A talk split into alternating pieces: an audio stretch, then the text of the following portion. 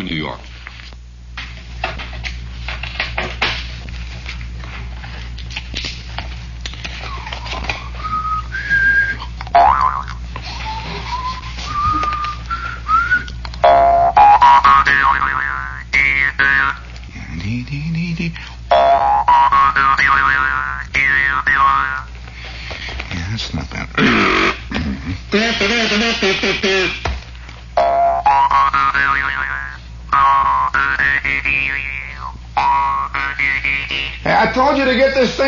For crying out loud. Yeah.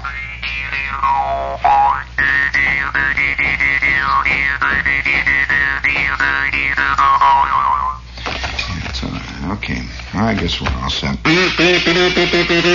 Yeah, okay. All right.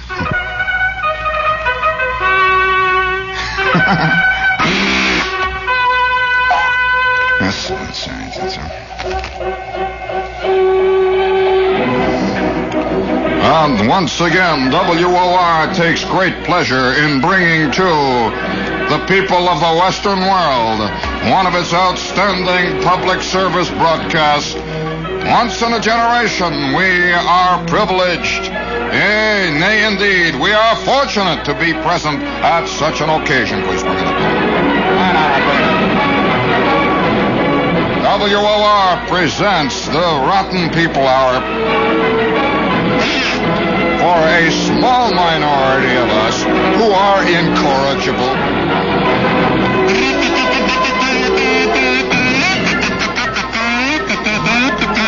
Don't you wish you really liked Barbra Streisand?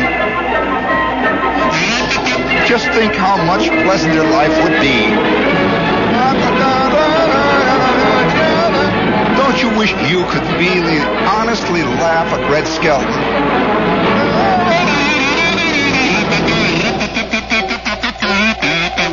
Wouldn't it be great if you found Jerry Lewis funny?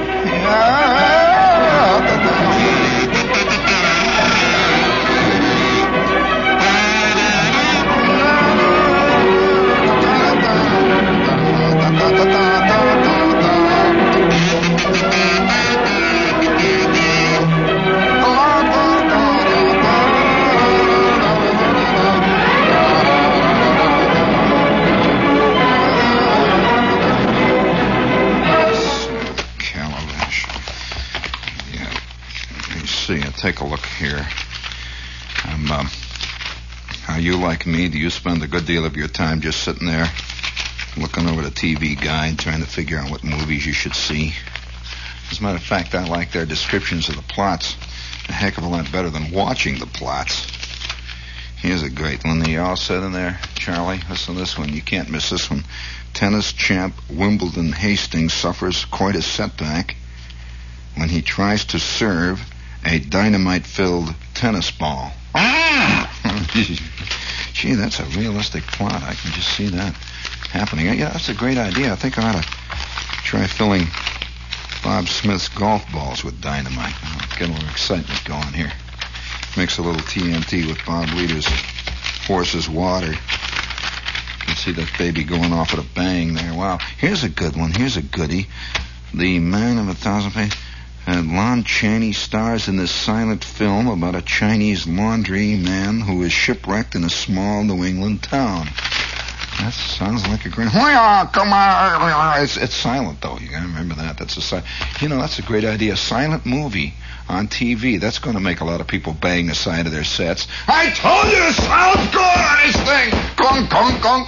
Because most TV people, real TV watchers, we're going to have trouble with all those little printed words at the bottom. You know, a lot of guys have forgotten how to read. Let's see. Uh, here's a good picture. I kind of like this. Rancher Steve Gregg must collect some long-standing debts or lose his ranch by foreclosure. Adapted from Chekhov. Adapted from Chekhov. Rancher Steve Gregg. Huh, did they have ranches on, on the steps there? Did they foreclose on the old TM bar there? I don't know about that one. That's a funny one. Here's a here's when a stranded troupe of performers can't raise the cash to open their show. Little wonder I saw that one, boy. They shouldn't have got the cash. They did in the end, you know. Holy smokes, what a rotten show. Well, uh, all set out there, gang? All righty, let's give a salute to it. The milk of human kindness. Yes. Yes, tonight, WOR brings you as a special public service feature its bi-weekly salute to the thing which makes us so damnably soft and lovable. That deep flowing river of the milk of human kindness.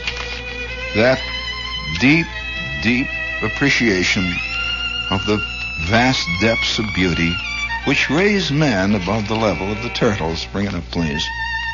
And so tonight we salute the thing which is beautiful in the human soul. And of course, since this is WOR and the family station, and this is the station of sweetness and light and beauty and truth, a station where it is possible to will yourself a better tomorrow, we once again salute all of those of you out there who have nothing but clean thoughts always. Please bring it up. That small minority of beautiful people, of truly wonderful human beings, which is hardly ever recognized in this terrible, rotten, decadent day of sick, rotten playwrights. Look it up there, please. Ah. Yeah, well, that's a little different there. Here You're bringing the sick ones in there again. I remember it was Orson Welles. Please set that back. I don't want to go too far out. You know, of course, when you've been around this business too long, you begin to see all kinds of little sneaky things. I ever tell you about the time? Maybe I ought to tell you about. You know, you're always looking for back. back everybody's looking for backstage stories of how it really is in the real big businesses. You know, showbiz. Nobody ever tries to look, you know, backstage and how it really is in the big plumber's office. Uh, nobody really cares. You know, I guess uh, sadly enough, there's probably more drama that goes on at any half hour in a really hard-hitting uh, office of plumbers, true master emergency plumbers, than you'll find. As a matter of fact, the kind of emergencies they get are fascinating too. I think really great. but uh, uh, the kind of uh, the kind of background story people keep writing say, Shepherd, tell us some background stories, some backstage stories of how it really is in that sick, rotten, decadent business that you are in, that important business which carries forward all the highest aspirations of mankind and bears upon its shoulders the fantastic, tremendous responsibility of communication one with the other, true heart to true heart. Would you please bring me some true heart music on again? True heart to true heart. Yes, we extend our hand tonight here, WO, old WOR, the RKO family general of Whoopi. What is it? The general family of the general family of RKO money? No, no, that's another thing. That the family general of RKO. Uh, what is this? Isn't it terrible? You belong at the General Tire Station and you get nothing but flat tires on the air all day long.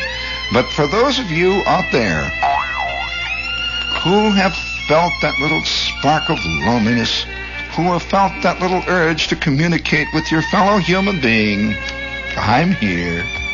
Yes, never fear. Please bring it up a little higher there. That violin obligato there is a tearjerker all the way. There isn't a dry eye in the house now. Yes, Staten Island, you can settle back more comfortably now in your bed of pain. I know how it feels to live in Staten Island. After all, I once lived in dismal Seepage, Indiana, so I understand how it feels to live in in the old sump pump. Uh, but that's another story. I am extending my hand to you tonight. I am extending it in open-hearted friendship. I say to you, we are all in this together, right, King?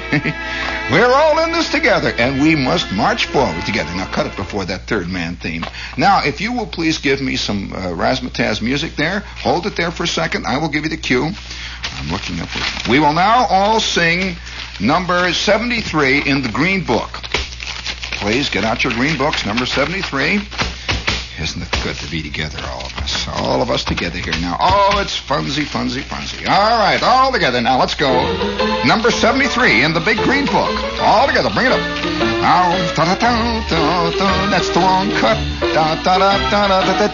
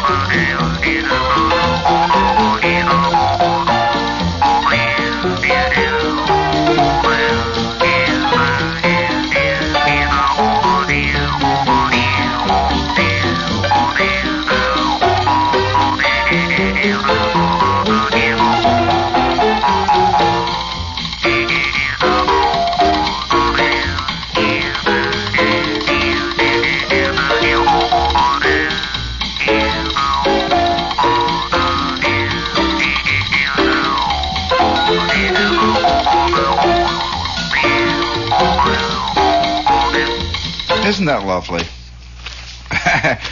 yes. Uh, now, if you will please give me cut fours on that one, we will all sing number 73 in the big book.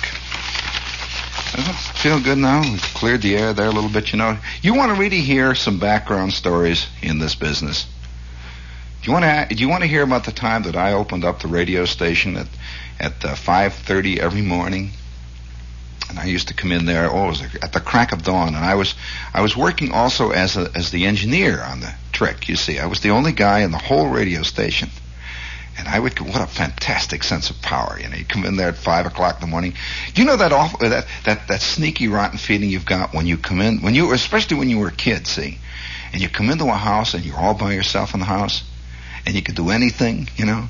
And you open up the cupboards, you look at all that stuff in there and you look in the ice box and, you know, that sneaky feeling of owning it all. well, uh, how would you like to own a radio station?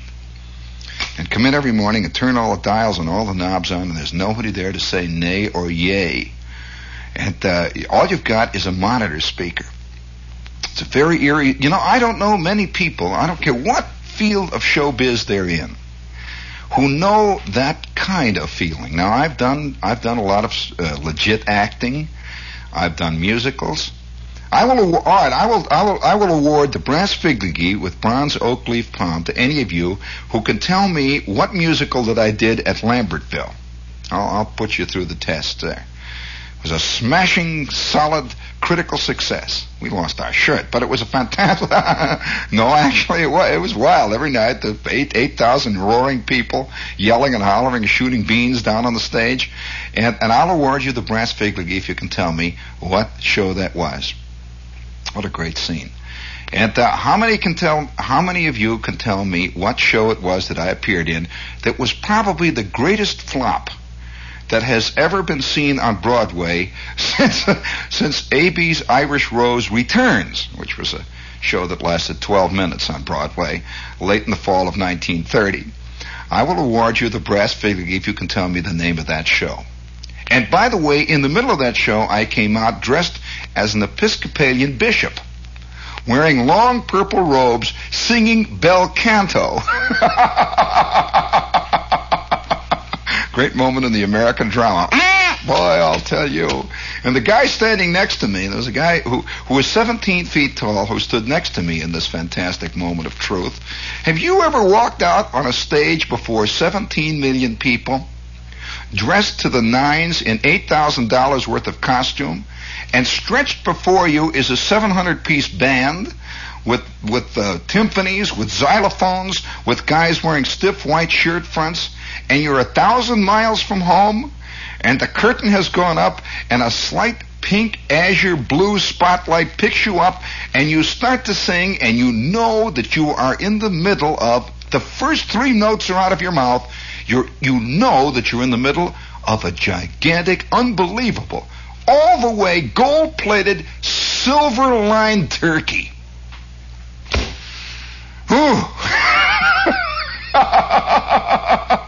you start to sing togetherness, togetherness, and the band is playing it as a Gregorian chant. And the guy next to you is seven feet tall, and he's dressed as an Orthodox Greek minister. He's got a gigantic hat with these big crosses, and it goes, Oh, togetherness, togetherness. And you start, Together we will go, bum, bum, bum. and you hear out there, you can just feel a wave of anger coming up at you, and you realize this is the first time that the mother church is about to be desecrated. Oh, oh, after you've gone, oh, wow, and left me crying. After you've gone, there's no denying. You'll feel blue, bring it up. You'll feel sad. Oh, here we go. Here's the great line. You're gonna miss the greatest man you've done ever had. Oh, there'll come a day. And don't forget it. There'll come a day when you'll regret it. Boy, you guys are really to yell and holler when I take off for Cicero, Illinois. I got a big job offer to be there. And you guys are to yell and holler, and you're to say, why did we say all those rotten things to old Shep when he was here? Yeah. After you've gone away. But bring it up now, here we go, gang. It's number 73 in the big green fake book. After you've gone and left me crying. After you've gone, blah, blah, blah, blah, blah, there's no denying. You'll feel blue, oh, you'll feel sad. All right, let's go. You're gonna miss the greatest man you've done ever had.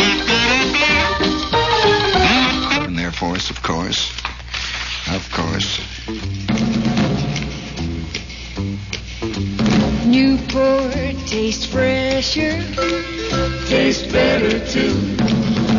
Newport tastes fresher, tastes better too. Newport tastes fresher, tastes better too. Than any other menthol cigarette.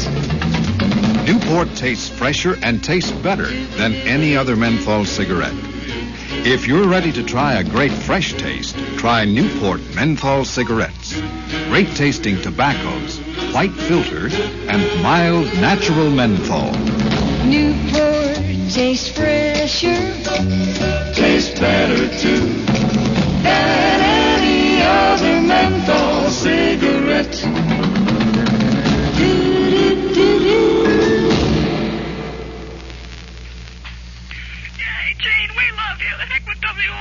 Oh, now that's not a, that's not a good thing to say. What was that that you just said? Stay.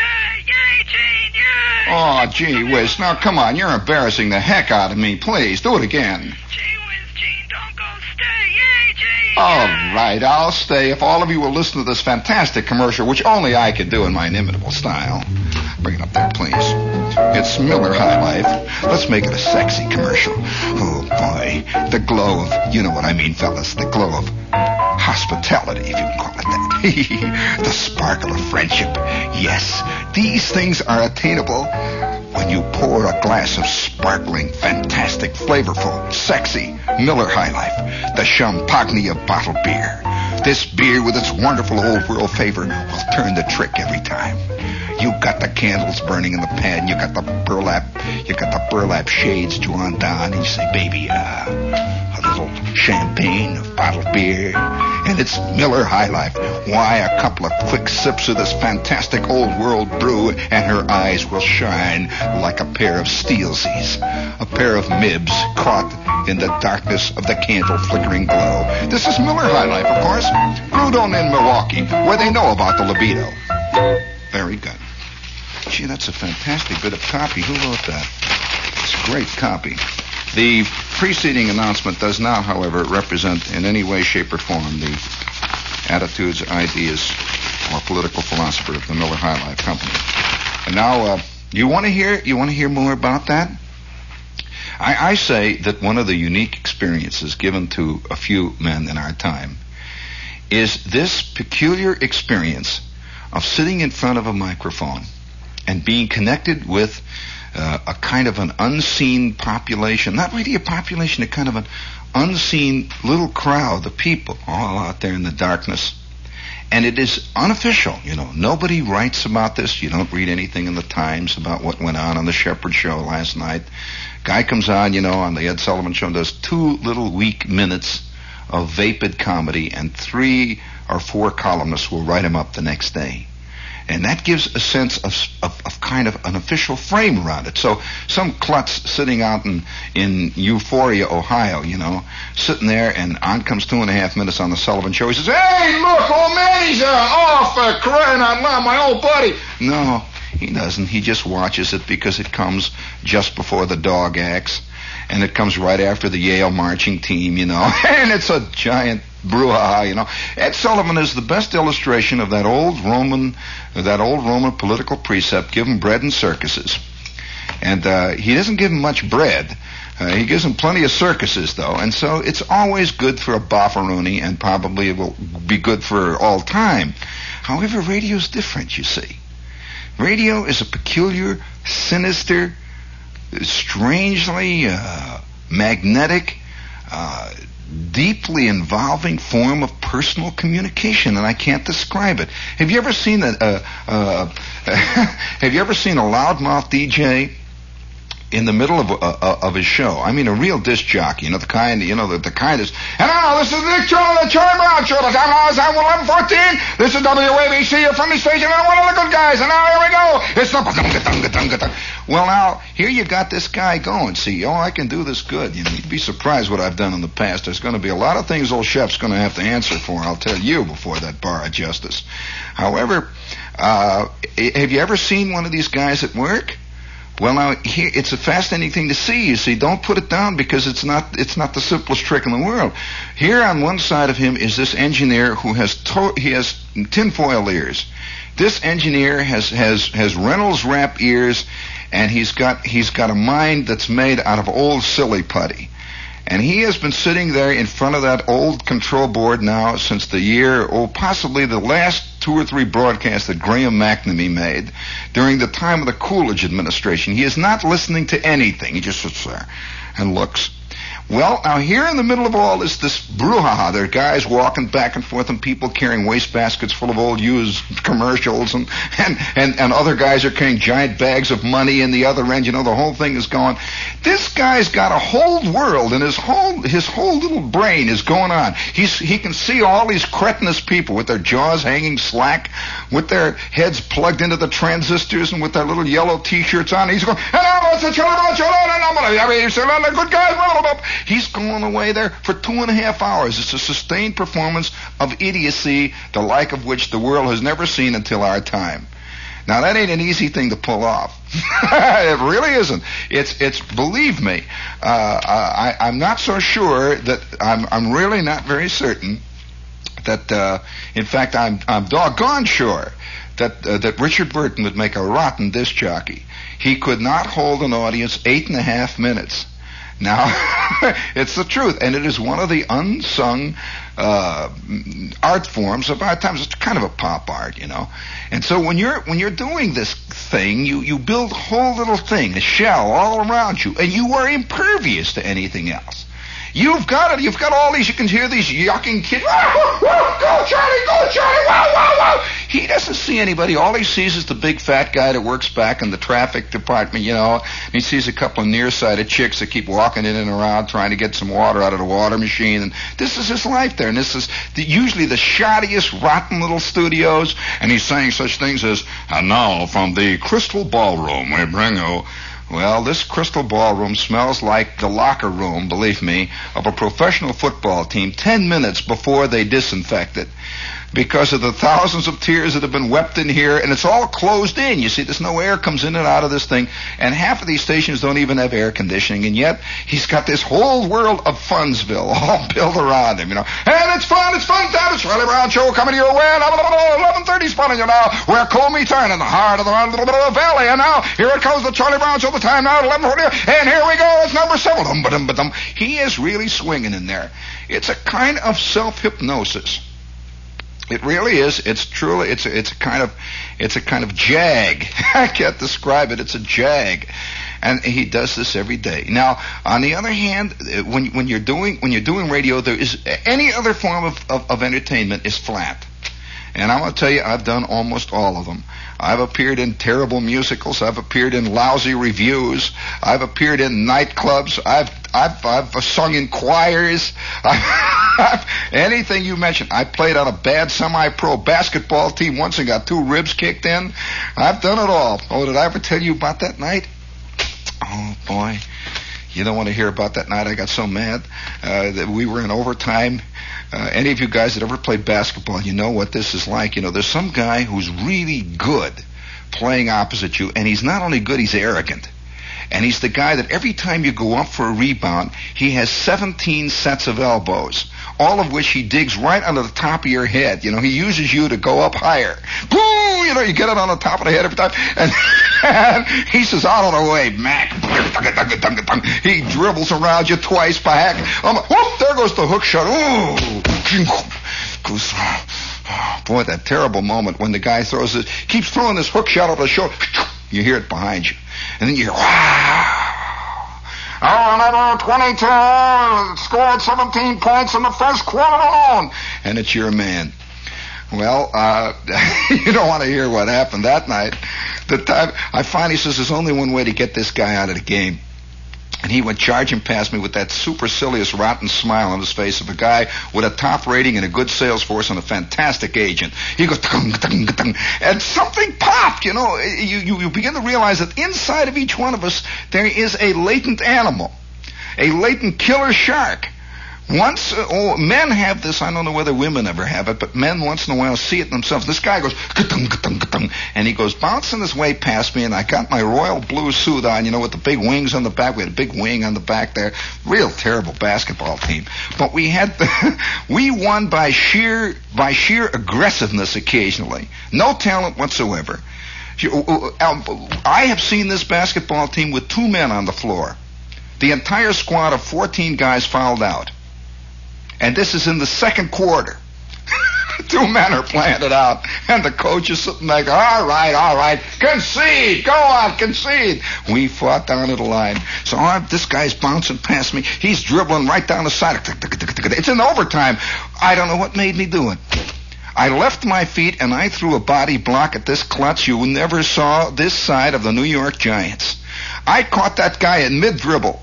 His feet went up, and he just, I, I saw him take off. He took off like a right biplane. He just saw him, he was volplaning right into the crowd. I saw like, ah, the girls, boom, he lands in there. You see his, he's, he's staggering up, and he gets up, and I hear whistles blowing all around me. well, well, the referee comes over and he says, one more like that, Mac. I had had two fouls on me. This was my third one. This guy got nine free shots on this one. It was the first time they ever did it. It was by a special dispensation of the Pope. He gave him nine shots. He says, one more like that, Mac, and you are out. Hear it? O-U-T, out. Well, eight seconds later, we got the ball out of bounds. They are now ahead. you want to hear the rest of this? We are now ahead. The guy takes the ball. We had a play, you know, out of bounds play.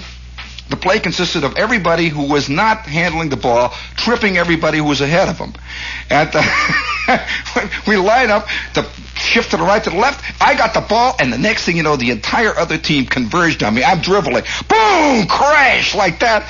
They gave that loud one. They gave one free shot for this. I had three broken ribs.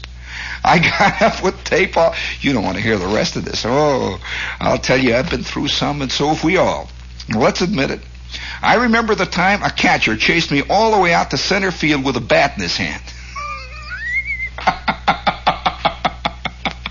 he caught me next to the bullpen, you know, and I'm jumping up and down. It was just because I had fantastic footwork that I didn't get a Louisville slugger in the left ear.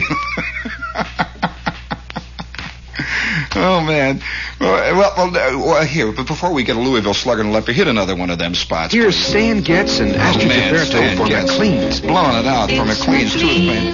Toothpaste that cleans with a new kind of taste that's wild. What a taste, what a zing. When you smile, all the bells will ring. Get 'em white. Start tonight with McLean's. Blow it, man. Taste the difference, try new McLean's, you go. You still using that sweet kid stuff? Try the new toothpaste that gets teeth irresistibly white. You can actually feel McLean's whitening. Your whole mouth feels refreshed and invigorated. Get 'em white. Start tonight with McLean's. Taste the difference. Try new McLean's. You go. Ah. Taste the difference. Try new McLean's. You go. Yes, sir. Very good. Uh, but this this uh, this is a, a thing that must be explained. Uh, uh, this mystique of radio. People keep writing and saying, you know, uh, uh, how come you're sticking in radio? And oh, I get that kind of letter all the time. It's hard to explain. It's like it's like some kind of very elusive, uh, somewhat debilitating, strangely exhilarating, rare Indian, um, perhaps Middle Eastern drug that has not yet been made illegal. you know, and, and you're on it. It's very hard, and and of course this. The, I guess the thing that makes it hardest of all is the creation around you of a whole world that is your own world. You you create this little thing, and uh, I've watched people in the radio, really pros. I'm not talking about the amateurs who've been in for a couple of years and have a big thing playing records or something. Because a lot of amateurs can get in the record world and sustain an audience for a short time because of a gimmick, a little whoopee they got going, and uh, that's the end of it. But I'm talking about the real pros. You know, like Ed McMillan. Now, McMillan is not a particularly great ball player, but it's hard to get him out. No, he isn't. It's hard to get him out of the lineup, though. And he's not even that great a fielder. The thing about McMillan is that he knows where to play the hitters. He's a pro, you know. He can just tell by the way a guy bends his knee where he's going to hit the ball. And so McMillan is somehow near there all the time. He's not fast. He is not a Maury Wills, who's a fantastically fast runner, but not a very good shortstop. Wills keeps catching him in the teeth. Oh yeah, they hit him right at middle. You just see Wills seven straight plays the other. He knocks down and throws. You know, he, he's the kind of uh, kind of ball player that lets him bounce twice. They hit him in the chest. He picks it up and throws him out. Not McMillan. You know, he's just moving easy. Well, the real pros in this business have the have the ability, the way Stanislavski talked about. Uh, this is a man who wrote a lot of stuff about the way acting is really done, the method acting that the, the best radio people I've known are the true Stanislavski performers. They can cut out the entire world around them, and about an hour before they go on, you begin to see smoke coming out of their ears. There's a strange little aura around them. And even though they may be talking on one level to the people around them, it is a kind of an abstracted talk. People keep thinking, what's the matter with Charlie? You know, he's, he's not with it today. Well, he's actually far more with it than anybody around. And the instant the mic goes on, he's got this whole thing. Have you ever seen Carlton Fredericks work? There's an example, see? Uh, Fredericks, uh, he, he too, you know, he can hold on at 45 minutes and it sounds like he's got footnotes and it sounds like he's got all kinds of little things and he's got all kinds of reference work. You hear stuff banging around. And you'd swear that Carlton Fredericks came in there with a 45 page script all annotated with little Ibid notes and bibliographies and all kinds of stuff. He just sits down, you say vitamin D, and boom He's got 45 minutes of vitamin D all the way back with footnotes with dates, times, reference, cross references, and and this is a this is a pro, you see. Um, I, seriously, and, and, and these this is a very strange thing, and it is a, it is once you learn it, it is impossible to get full satisfaction out of any other medium. Now, I will tell you the story of the time I opened up the radio station. I used to go in every morning in this little pot boiler in the in the Midwest, and the time my little world went on by itself. Immediately following, speaking of the little pot boiling world of radio, we have another little gem Those for you. in their flying machines, they go up, Razzmatazz. they go down. Wowie! You're listening to the title song from the summer's biggest, most Isn't delightful lovely? motion picture, Those Magnificent Men in Their Flying Machines, or How I Flew from London to Paris in 25 hours and 11 minutes. down, flying around, looping the loop and defying the ground. Those Magnificent Men in Their Flying Machines is an uninhibited, spectacular, carefree, magnificent two-hour romp of fun and romance. In fact, there's only one thing reserved about this movie, the tickets. Better order yours now. Those magnificent men in flying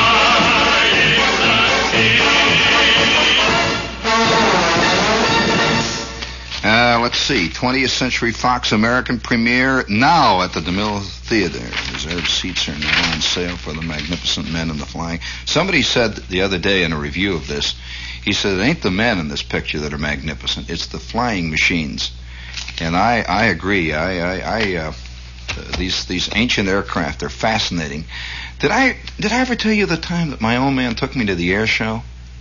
I must have been about five. I'll never forget this because it really it really was like branded into my mind like a branding iron. My old man was a, he was a catastrophe nut. Wherever there was an explosion, we were standing there with our mouths hanging open while they're bringing the bodies out. He loved it, you know. Wherever, and we lived in a country in an area where there were explosions about every 20 minutes. We lived right in the middle of the biggest collection of refineries in America. You know, you hear me talk about the steel mills all the time. I do not tell you about what really was involved in our world. Very close to northern Indiana. And in that area of northern Indiana, there must be every major refinery has its cracking plant.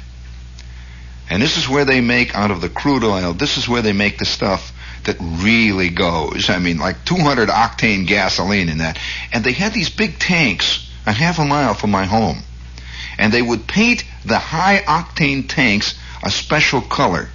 There was the Phillips Petroleum Company had its uh, spread just a half a mile right back of the house, and off to the right of it there was uh, Sinclair, Standard Oil, then off to the left over further on was Shell. They just stretched one after the other, and behind them it was as though you had different tiers of dangerous uh, industries, one after the other. There would be a great carpet of refineries. Then there was a great, great, fantastic carpet of steel mills. And do you know, I, it's, it's hard that it, it, people don't even believe me when I say this, that right in the middle of all that, and I'm going to raise my hand, I'll tell you on any kind of pledge you want me to give, right in the middle of that was the Excelsior Fireworks Company. Believe it or not, they were 18 feet from the high octane tanks. And, and yeah, there was an outfit. That's where I got the name Excelsior.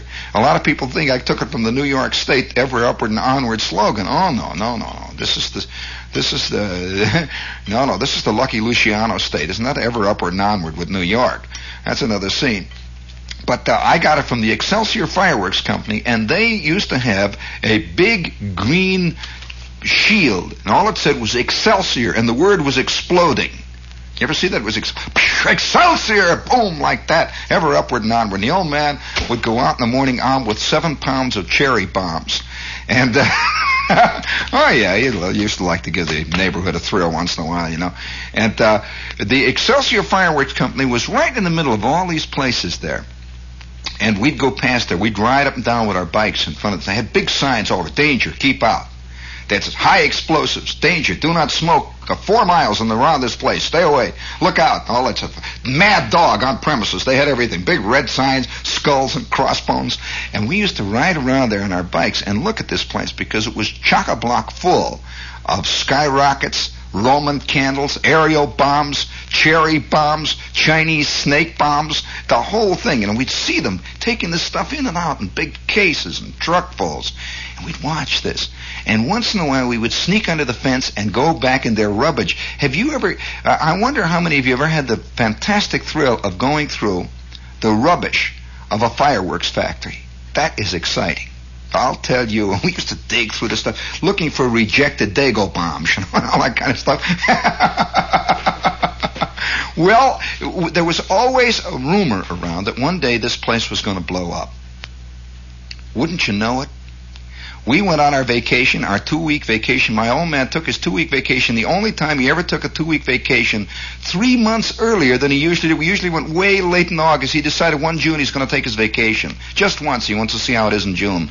So we take off, and two days after we arrive in Michigan, we get the headlines. Giant fireworks plant blows up in Indiana. Spectacular blaze rages for 17 and a half hours. Kids go ape. You know, that kind of thing. and there we were sitting there fishing for sunfish.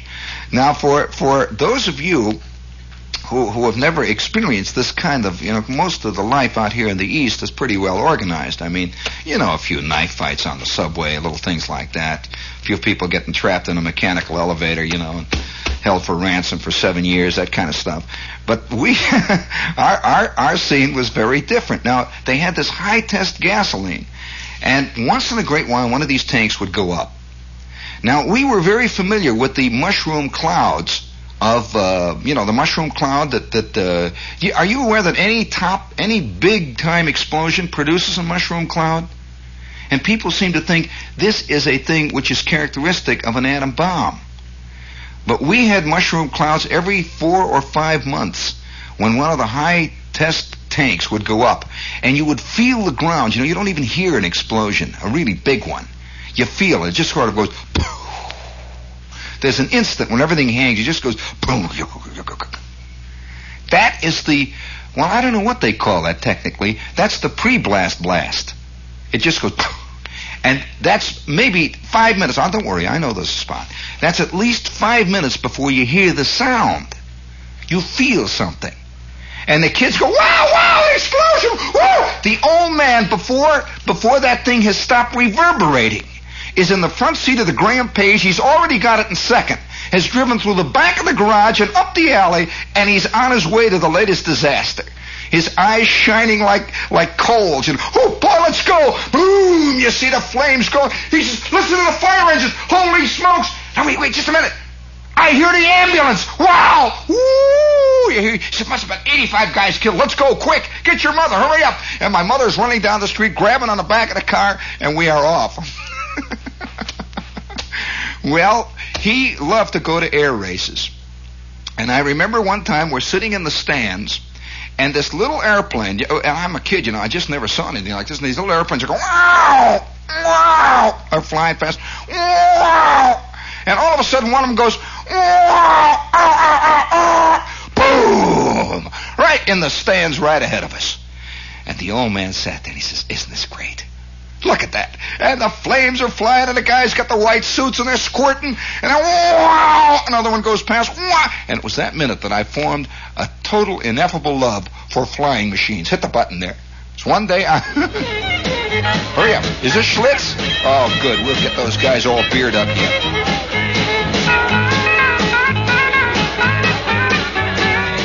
This is, this is Jews Arm music. This is country and western music, and it's come to the city in a big way. Right here, the room is jumping. And here, where you find today's people, you'll find today's beer. Schlitz. Listen. Well, how do you like it? Oh, it's delicious. Not the Schlitz, the music. More gusto, fellas? Honey, you keep bringing it, and we'll keep drinking it. Today's sound, today's people, and real gusto in a great light beer.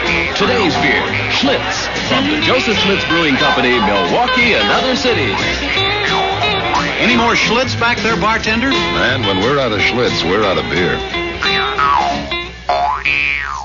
Ah, Jesus, isn't an exciting life?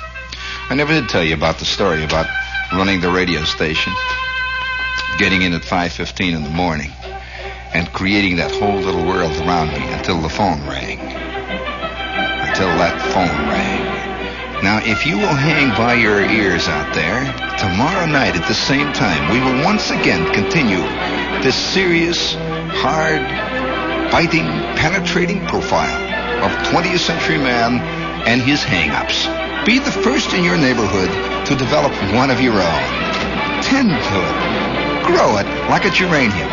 Sprinkle it with the tears of your passion, and you too may be in before long. In but big.